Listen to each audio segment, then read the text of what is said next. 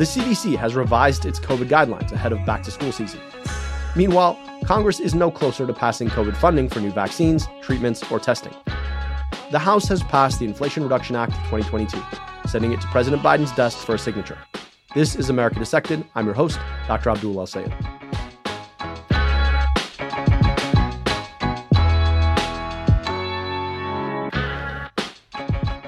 Whether we protect the already powerful or have the courage to build a future where everybody has an even shot. That's the America I believe in. And today, we've come a step closer to making that America real. The Inflation Reduction Act is one step closer to passing after the House of Representatives put its seal of approval on it on Friday. The bill is a hodgepodge of things that came out of the Build Back Better package, which originally contained policies that would have fundamentally changed the nature of American life, paid family leave, universal child care, home and community based services for disabled people and seniors, extended childhood tax credits. Alas, one man, a coal baron from West Virginia, the country's poorest state, by the way, couldn't quite explain it to the people of his state. But a few weeks back, in a surprise to just about everyone, Senator Joe Manchin said he could finally agree to something. And with a few tweaks, that's what ultimately became this bill. So, what's in it? Essentially, it's a climate, tax, and healthcare bill. The climate part is a really big deal. It spends nearly $400 billion to offer critical incentives to consumers to choose renewable energy solar or wind power, geothermal heating and cooling, or electric vehicles. Estimate after estimate suggests that this will reduce greenhouse gas emissions by up to 40% by 2030. That's 80% of the commitment that President Biden made to bring emissions down by 50% by that point. So while a tremendous investment, there still remains a lot to do. This bill is, after all, carrots and no sticks. And without those sticks, it's going to be a lot more difficult to eke out the rest of those goals. On the tax side, the bill goes a long way to addressing the ways that corporations avoid paying taxes. First, it establishes a 15% minimum tax on corporations. Considering that this is a part of a broader minimum global tax that Treasury Secretary Janet Yellen has negotiated with over 130 countries, this will really help to address the tax havens that corporations like Apple keep, which, by the way, has them headquartered in Ireland rather than, say, Cupertino, California. It also taxes stock buybacks, gimmicks that corporations use to artificially limit the supply of their stock and therefore raise their stock prices. The final piece, as you all probably figured, is where I want to spend the rest of today's episode. That's healthcare, of course. On that front, the bill has a few moving parts. First, it extends a series of ACA subsidies established during the pandemic through to 2035. 13 million people rely on those subsidies, and extending them is unabashedly a good thing. More government healthcare for low income people is always good in my book. But the flashier piece of the Inflation Reduction Act is what it does for prescription drugs. First, it limits out of pocket spending on prescription drugs for beneficiaries on Medicare, the government insurance program for seniors and people over 65 and with certain disabilities. It limits them to $2,000 a year. It also caps out of pocket insulin costs to $35 a month. And those, well, those are both really big deals. But the shiniest piece, by far, is that it finally allows Medicare, the country's largest and most powerful insurer, to negotiate prescription drug prices. For context, before this bill, Medicare was restricted in its ability to negotiate drug prices with manufacturers at all. That means that manufacturers could basically declare a price for the new drugs, and assuming they didn't go way high and get investigated by Congress over it, which has happened, Medicare would just pay the cost. No questions asked.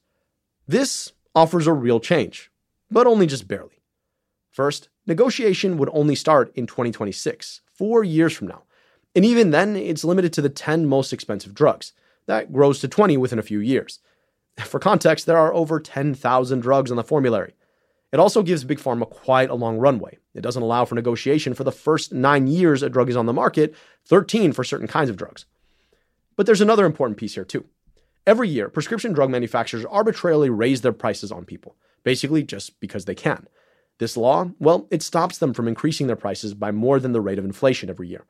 That will protect folks from having to pay exorbitant prices for life saving medications just because another year passed.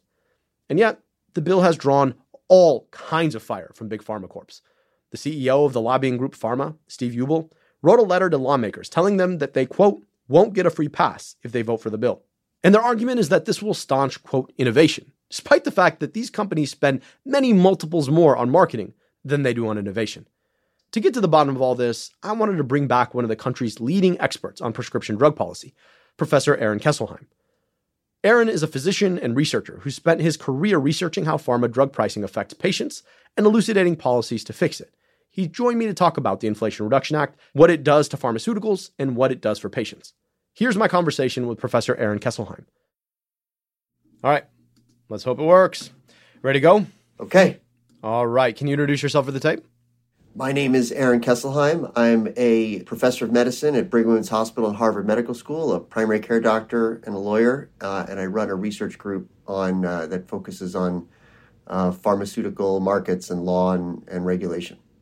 So I literally can't think of anybody better to walk us through uh, what just happened over the last uh, couple of weeks. Um, the Inflation Reduction Act is you know, sort of an oddly named uh, hodgepodge of things, including climate tax and, of course, healthcare. And the biggest part of that that healthcare piece, uh, beyond extending some ACA subsidies, that'll be really important for the 13 million people who who have them right now, is uh, what has happened when it comes to to prescription drugs. Can you walk us through the the top lines as you see them uh, in terms of what the Inflation Reduction Act does? Sure, uh, I, and I agree with you. I think that the this Inflation Reduction Act legislation on on prescription drugs is uh, really an important step um, and and a um, and a major change.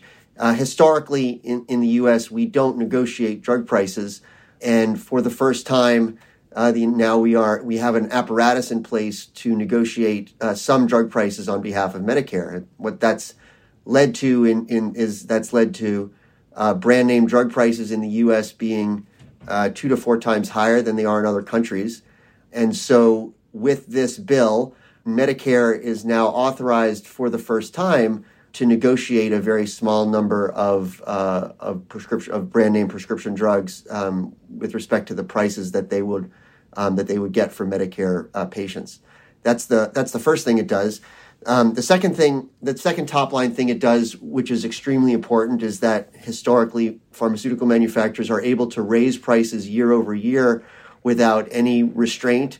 And uh, the second major thing that the bill does is it limits manufacturers' abilities to raise prices for Medicare beyond beyond the, the scope of inflation. Uh, and then the third very important thing that it does is it limits out of pocket spending for Medicare patients um, millions of Medicare patients spend, um, you know, thousands and thousands of dollars on expensive cancer, rheumatologic, ophthalmologic drugs, um, and this bill would limit their would, would cap their out-of-pocket spending um, over the course of uh, over the course of a year to to two thousand dollars, and so it's a you know really important set of uh, of reforms. So jumping in on the uh, price negotiation piece, because this really is the, the big top line, and you could tell by how ruffled uh, the feathers of Steve Ubl, who is the president of uh, PhRMA, um, the the lobbying organization on behalf of the pharmaceutical industry.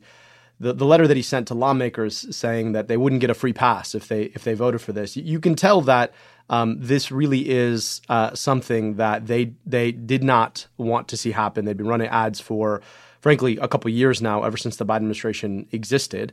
And uh, they're now threatening lawmakers uh, around this. But it, it really, in my mind, my read on it is that it's a lot more of a precedent setting function than it is a fundamental threat to, to the profits of um, the, the pharmaceutical industry. Can you walk us through um, how the negotiation works when it starts, what drugs it would affect, um, and how it then uh, continues to proceed over time? Sure, and I agree with you. I think that this is uh, largely a, a uh, you know an important step, but it really won't have a substantial effect, uh, at least in the short term, on very many drugs. Um, basically, uh, there are a certain small number of drugs that qualify for negotiation. In order to qualify for negotiation, for example, the drug has to have been on the market for at least nine years or at least 13 years if it's a biologic drug. It had to have um, no generic or biosimilars um, on the market, or, or with the prospect of coming onto the market.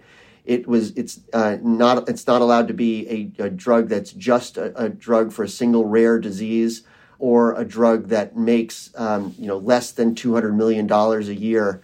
And, so it's a relatively small number of drugs, and the um, CMS has is uh, directed to negotiate ten uh, drugs uh, by the year 2026, and that increases up to 20 per year by the year um, 2028. And so it's a relatively small number of drugs. not for a you know number of years in the future does this yet uh, get implemented. Um, and of course, these are drugs that have already been on the market for you know a large, a long period of time in which they'd been making um, you know substantial uh, revenues for their manufacturers. And so when CMS uh, negotiates those those prices, it's supposed to negotiate them based on the benefits that the drug provides, the likelihood that the that the drug had already provided a, a return on investment to the manufacturer. So there are also parameters in how CMS does the negotiation to ensure that um, you know this is a fair negotiation process that leads to a um, you know a reasonable value based price for the drug. Do we have estimates about um, how much this is going to save uh, taxpayers? Well, the, the CBO scored the bill, um, suggesting that it would save taxpayers about $280 billion over the next 10 years. Although that scoring of the bill happened before a few parts of it were pared away during the, the, the Senate parliamentary uh, uh, review. So it, actually, the total benefits over the next decade um, are probably a little bit more modest than that. So 250 or so billion dollars a year over the next uh, next 10 years, you know, the, the which is of course you know a relatively small percentage of um, overall healthcare and even prescription drug spending by Medicare. And and how much um, in terms of of that savings are seniors going to experience? I know there's the two thousand dollar price cap. But how much uh, of that savings are seniors going to see, you know, let's say fast forward to 2026 when this actually takes place? I mean, I think that a lot of those savings are right are directed towards seniors. I think that they're going to see savings in a couple different ways. Um, first off, as you mentioned, they're going to see savings directly in the out-of-pocket costs um, for their products. Um, so seniors that spend a lot of money on cancer drugs, you know, as I said, somewhere in the in the range of of, of uh, you know 1.5 million seniors um, spend more than uh, than the the you know two thousand dollars a year out of pocket the cap right now on prescription drugs, and those seniors would see less out of pocket spending. I think the other way that seniors will see savings from this um, is from the premiums that they pay for their um, Medicare Part D plans, um, which are restrained in their growth. Um, and will also, um, you know, experience cost savings from um, you know, paying for the non out of pocket percentage of the costs for prescription drugs. So I think that um, seniors will see benefits both in their specific out of pocket costs, and I didn't even get to mention the um, the limitation on insulin. So you know, the insulin cap of uh, thirty five dollars uh, a month. Uh, goes into effect next year, and so seniors who, who are paying uh, out of pocket for insulin will see, you know, in relatively immediate um, cost savings. And I think they'll also seek savings in the, you know, restraint in growth in the fees for their premiums for their plans. And one of the interesting pieces here, you know, when you think about the the pharmaceutical profit model, is that Medicare price negotiation only really kicks in after nine uh, years for most drugs, and then thirteen years um, for certain biologics. And so the idea here is that you know you think about the life of a patent and the, the life of these things ranges. And so there's really only a short period of time during which price negotiation could apply to a particular drug, right? It's after that first nine or 13 years, and then before there is uh, a biosimilar or a generic on, on board. Um, and yet, the pharmaceutical industry has pushed back in ways that I, think are pretty profound. How do you explain it, and um, what do you think they're actually trying to play for here? Well, first of all, I think you're exactly right. The average market exclusivity period for uh, a, a, for a brand name drug is about you know 14 to 15 years, and for a biologic drug is you know according to some research that we've done is more like uh, you know 19 or 20 years. So this is really kicking in towards the end of market exclusivity um, for these products, and um, you know ultimately when a generics when generics hit the market that is when you know spending on drugs tends to fall uh, substantially, and you know these g- generics tend you know if there's sufficient generic competition, they come in at much lower prices, and it's a much more competitive market um, that that um, you know patients are used to prices falling at that time. So yes, this is really only affecting the very last stages of market exclusivity of products. But you're right, the pharmaceutical industry did kick up a very substantial um, firestorm around this. And, you know, I think that it, it has become sort of the knee jerk reaction of the pharmaceutical industry whenever there is any policy making proposed around the pharmaceutical market to immediately fall back on this idea that, oh, if you change anything, then all innovation will cease and, you know, we'll never see new drugs come out again. You know, I think that that is a is a scare tactic that the pharmaceutical industry classically uses because they are concerned about any any changes at all to um, you know the unrestrained pricing power that they have had up until this point in the U.S. pharmaceutical market. You mentioned their principal argument that this is going to take away pharmaceutical innovation, which um, is more robust in this country really than it is in in almost any other country in the world. And their argument is that well, if you if you force uh, these prescription drug manufacturers to come to the table and negotiate with Medicare, one insurer, by the way, albeit the most powerful insurer in the in the country, maybe the world, but one insurer, if you force them to to come to the table and negotiate for the tail end of their market exclusivity, then somehow they're not going to be able to uh, innovate in the pharmaceutical market. But that sort of betrays the fact that they don't actually do much um, innovation. Can can you walk us through? uh, a whether or not you think that that argument holds water, and b why or why not? Well, I mean, I think that this idea that all innovation will cease because of you know fair drug prices is one of the uh, is, you know, is a is a boogeyman that argument that the pharmaceutical industry does pull out uh, in all of these discussions, and I think that it's wrong on a number of different levels. Uh, you know, I think that first of all, um, when we're talking about negotiating prices, we're talking about negotiating prices based on the clinical benefits that drugs provide. And so we might very well expect to still pay high amounts of money for drugs that offer real clinical benefits to patients. And what we won't do is we won't pay a lot of money for drugs that don't offer a lot of clinical benefits or, you know, are the eighth drug in a particular class or, or something like that. Unfortunately, um, that's what we do right now. And so I think that this new system might actually be even better for innovation because we will be incentivizing, you know, important, you know, new products that actually demonstrate real clinical benefits because we will still pay, um, you know, a, a substantial premium for those products. You know, in addition to that, I think it's important to recognize that a lot of the most transformative innovation uh, in this country comes out of uh, government funded research that happens in academic medical centers and government laboratories before the pharmaceutical industry ultimately gets involved later in the stages of the development of those products.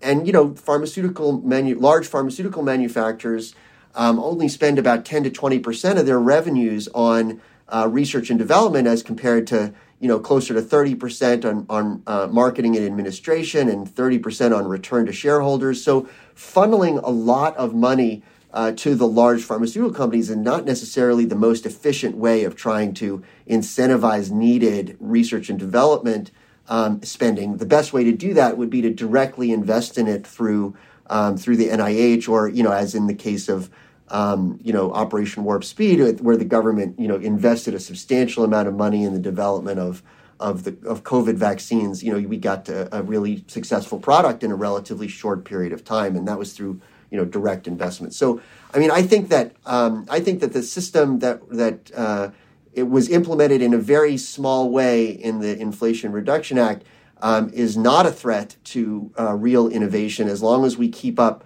um, investment in the NIH and, and in um, you know research upfront research and development, and also because this is really about you know negotiating prices based on their clinical benefits, um, which is you know may still lead to uh, important drugs being paid. Uh, and, and, being paid, you know, quite high prices for those, um, but but not paying for uh, for drugs that don't offer a lot of clinical benefit.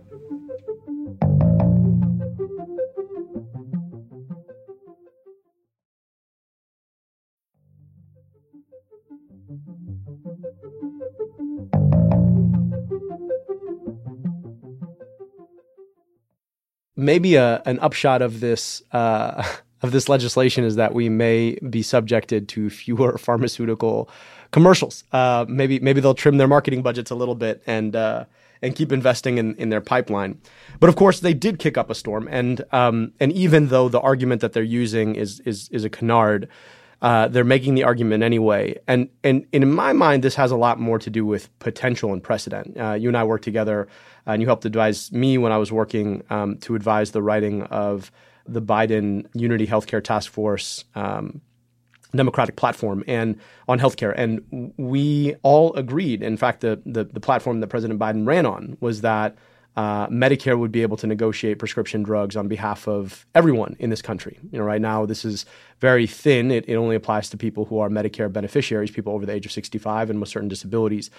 My sense is that pharma sees the writing on the wall, and they're trying to advocate now to protect themselves from the precedent that this sets. That there is the possibility for drug price negotiation. How plausible do you think that argument is? How likely do you think that we're going to see an expansion of this in the future?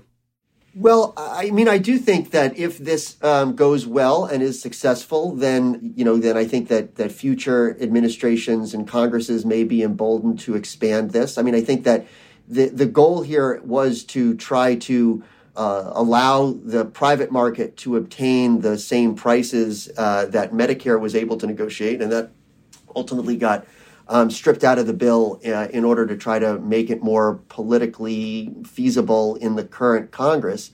Um, so I, I, would imagine that um, you know future administrations and, and you know uh, people running for Congress in the future will uh, you know run on the idea that um, you know if Medicare is getting these prices, why shouldn't patients in the private market get these prices?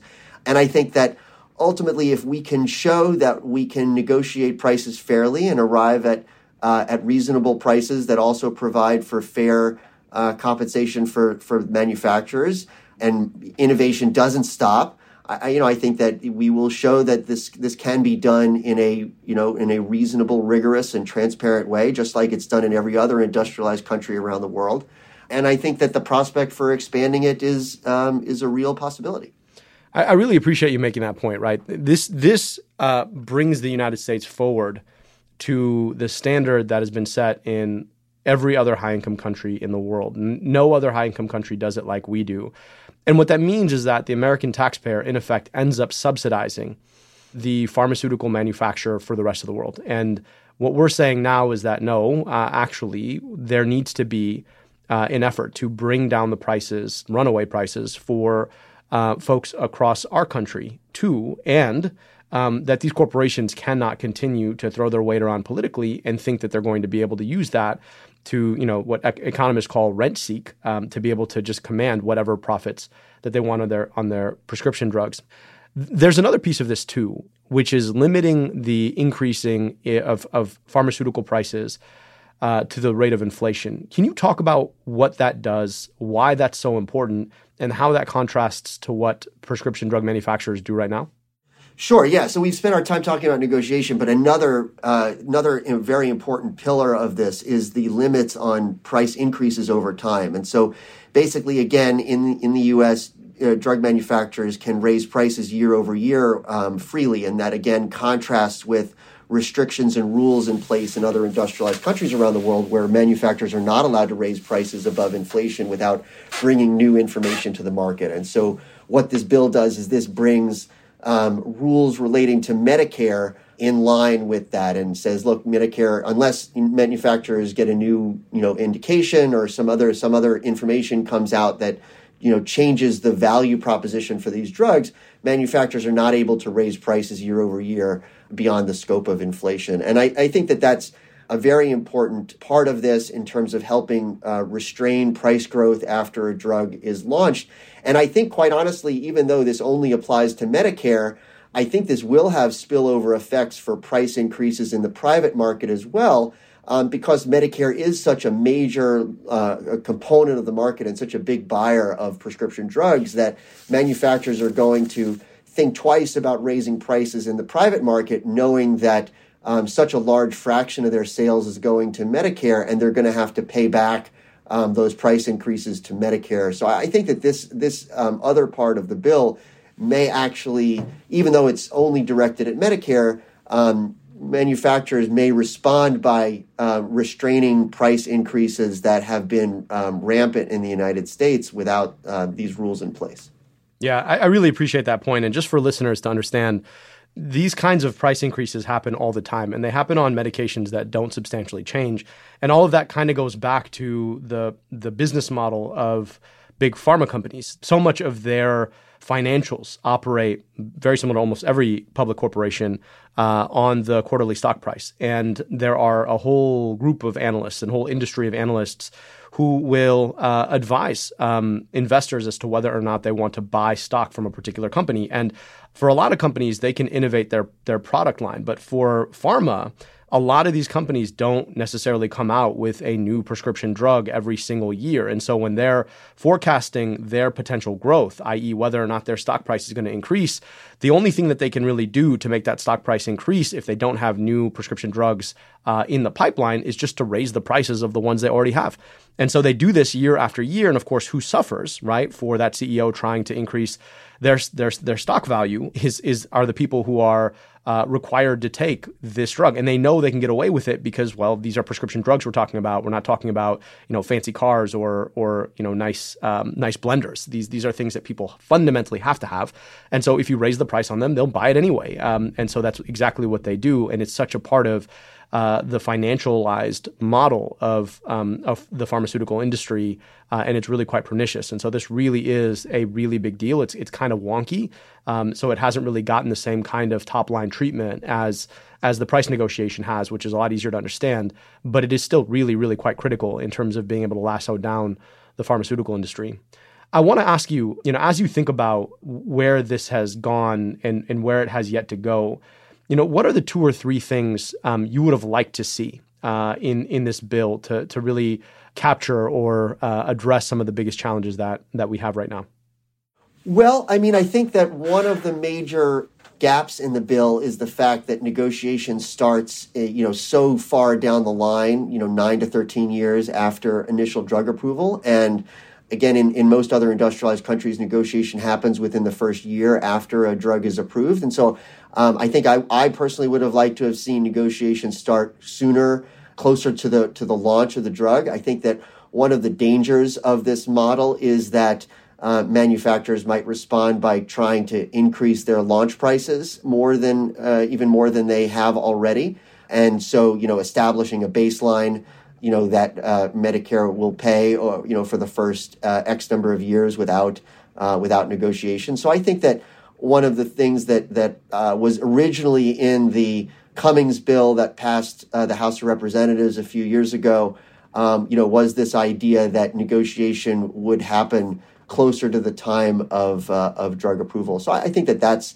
Uh, I think that's one of the biggest gaps right now in the bill, and you know, again, we'll just have to see going forward if that you know does turn out to be a problem, and uh, and if it needs additional legislative fixing. I really appreciate that point, and that's you know, a, a recognition that the um, the opponent in these negotiations uh, is pretty wily, and they've got a lot of power, and they know that they are providing a good that people fundamentally need and deserve, um, and and they're going to engage uh, as they always have to to maximize their profits. As as we think about other uh, exciting aspects on the horizon, there's been a massive increase in scientific funding uh, during this administration, whether it's all the fallout from you know the race to a vaccine and COVID, uh, whether it is this new chips and science bill that was just signed into law. What do you think is the future for for science innovation and um, the the real kind of government funded pharmaceutical innovation uh, that is the lifeblood of um, the, the the industry here? What do you th- what do you look at on the horizon um, and and uh, that gives you hope?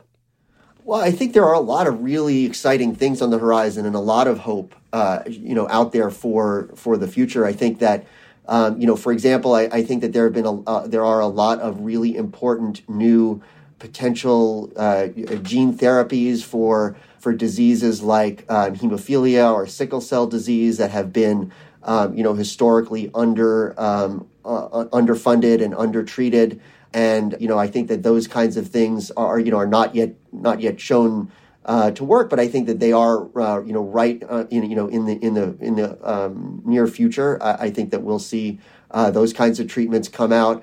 Um, there is a you know there's been a lot of research around uh, neurologic diseases like um, Alzheimer's disease and ALS, and you know and unfortunately some of the um, first drugs that, that are being discussed right now, you know, don't look very uh, don't look very good. But I think that there is still a lot of promise in future uh, products um, that are in the pipeline that will come out. Um, you know, I, so I think that there is there, there's a lot of research and a lot of you know important new new drugs that are are and treatments that are being developed. Um, and you know, a lot of there there are things like like CAR T therapies that recently came out that are being tested and shown to work in in certain areas and are now being tested in a whole bunch of other areas of, of cancer. Uh, you know that that that can be very useful. So um, I think that there is a lot of good promise out there, and uh, you know I think that that's another reason why these kinds of systems are important to have in place, so that when those when those new products come out. Um, there can be a uh, you know a um, a process in place for ensuring that they're priced fairly, and available to the people who need it. You know, providing a reasonable return for the for the people who invested in it, so that uh, you know as many people as possible can uh, benefit from them. I really appreciate that point, right? Because you know, so often when we talk about uh, the amazing science that gets done in labs across the country, you think about the upper reaches of what science can offer, and there really are some amazing things. But the critical work is is also about making sure that the people who need them get them. And um, you know, the, the, the COVID vaccines are such an amazing uh, example of that. You know, this is this is a, a great leap forward in science that was made free of charge for every single American, um, and it really has made a gigantic difference, saved uh, thousands of lives, if if not millions. And, and so much of this was about uh, making sure that it wasn't just the scientific pipeline, but it was also the policy pipeline that, that guaranteed access. And, and we cannot forget the, the hope of that kind of example when we think about all of the other diseases out there um, that are on the cusp of, of being treatable because of the amazing uh, research and science that is being done, but also making sure that these are available to people because uh, we are we are we are thinking about the public policies that um, hold the pharmaceutical manufacturers who tend to buy access to these drugs to sell them. We're holding them accountable, and I really appreciate you being a leader um, in that respect. Uh, that was friend of the pod, um, second time guest, Professor Aaron Kesselheim. Uh, he is, uh, of course, professor of medicine at Harvard Medical School and faculty in the Division of Pharmacoepidemiology and Pharmacoeconomics in the Department of Medicine at Brigham and Women's Hospital, and he is uh, both the creator and the leader of the program on regulation, therapeutics, and law, uh, otherwise known as Portal. Um, Aaron, we really appreciate you making the time on short notice to walk us through uh, the Inflation Reduction Act, what it does, what it doesn't do, uh, and the hope that you have in the future. Uh, my pleasure. It's a it's a um, you know really great week. It it really is. Thank you again. As usual, here's what I'm watching right now. The CDC's just issued new COVID guidelines ahead of back to school season. Here are some of the headlines. The CDC no longer recommends quarantine after exposure for people who are not up to date on their vaccines. Test to stay policies and cohorting. Policies designed to reduce the spread of COVID in classrooms are no longer recommended. And it does away with physical distancing, the dreaded six feet apart. to be fair, the six feet apart thing was never useful. I don't know why it got carried over for like two and a half years. Now, look, you can read more about the CDC's new guidance on their website, but here's my perspective. The CDC is trying to have its cake and eat it too. It recognizes that for the most part, the country is basically done with the pandemic, however much the pandemic is not done with the country. After all, there are upwards of 100,000 new cases and nearly 500 deaths a day of COVID. This ain't over. On the one hand, guidelines are only as good as people follow them, and right now, people just don't follow them. For example, the new guidelines don't change the CDC's masking recommendations, but the vast majority of Americans just don't wear masks in crowded indoor settings anymore. The CDC's power, well, it's in its ability to persuade. The generous interpretation here is that they're trying to meet the population where they already are. On the other hand, the CDC is the National Public Health Department. Their job isn't to meet people where they are, their job is to guide us to where we ought to be. The CDC's stated goal is to reduce severe disease, and that's a laudable goal, to be sure, but it's incomplete. If I were the CDC director, I'd also add a few other goals.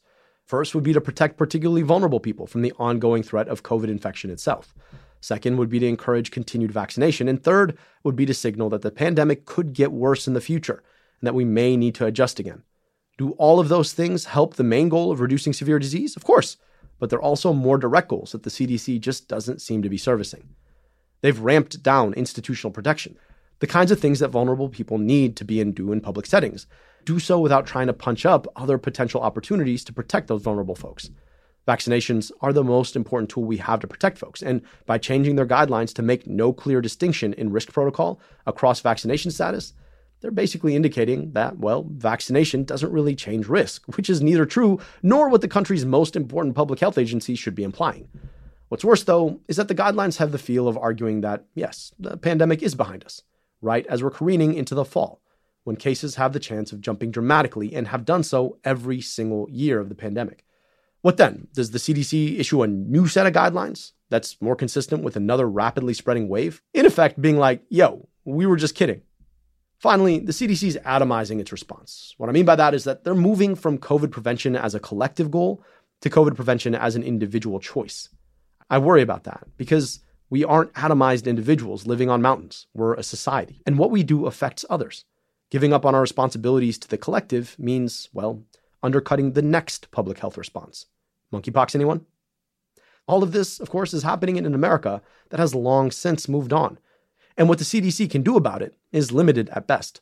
Congress has a huge role to play. And as exciting as the new Inflation Reduction Act is, it's rather startling that included almost zero funding for COVID. Nothing for increasing ventilation and air purification in buildings. Nothing for a new arsenal of updated vaccines. Nothing for more testing. Nothing for more Paxlovid. For as much as the CDC can signal in its guidance, a signal from Congress that we still need to invest in addressing this pandemic is critical. Now, I know someone out there is probably listening skeptically to this, thinking, but isn't COVID here to stay, Abdul? Yeah, yeah, it probably is. But the end game can't be 100,000 new infections a day and nearly 500 people dead. That's an intolerable steady state. So while the virus, SARS CoV 2, is probably never going to go away, the fact that it's killing 500 people every day is a choice we're making as a society. And I'm saying that that's not a great choice. We can do better and we should do better. That's it for today. On your way out, don't forget to rate and review. It really does go a long way. Also, if you love the show and want to rep us, I hope you'll drop by the Crooked store for some America Dissected merch. We've got our logo mugs and t shirts, our Science Always Wins sweatshirts and dad caps are available on sale.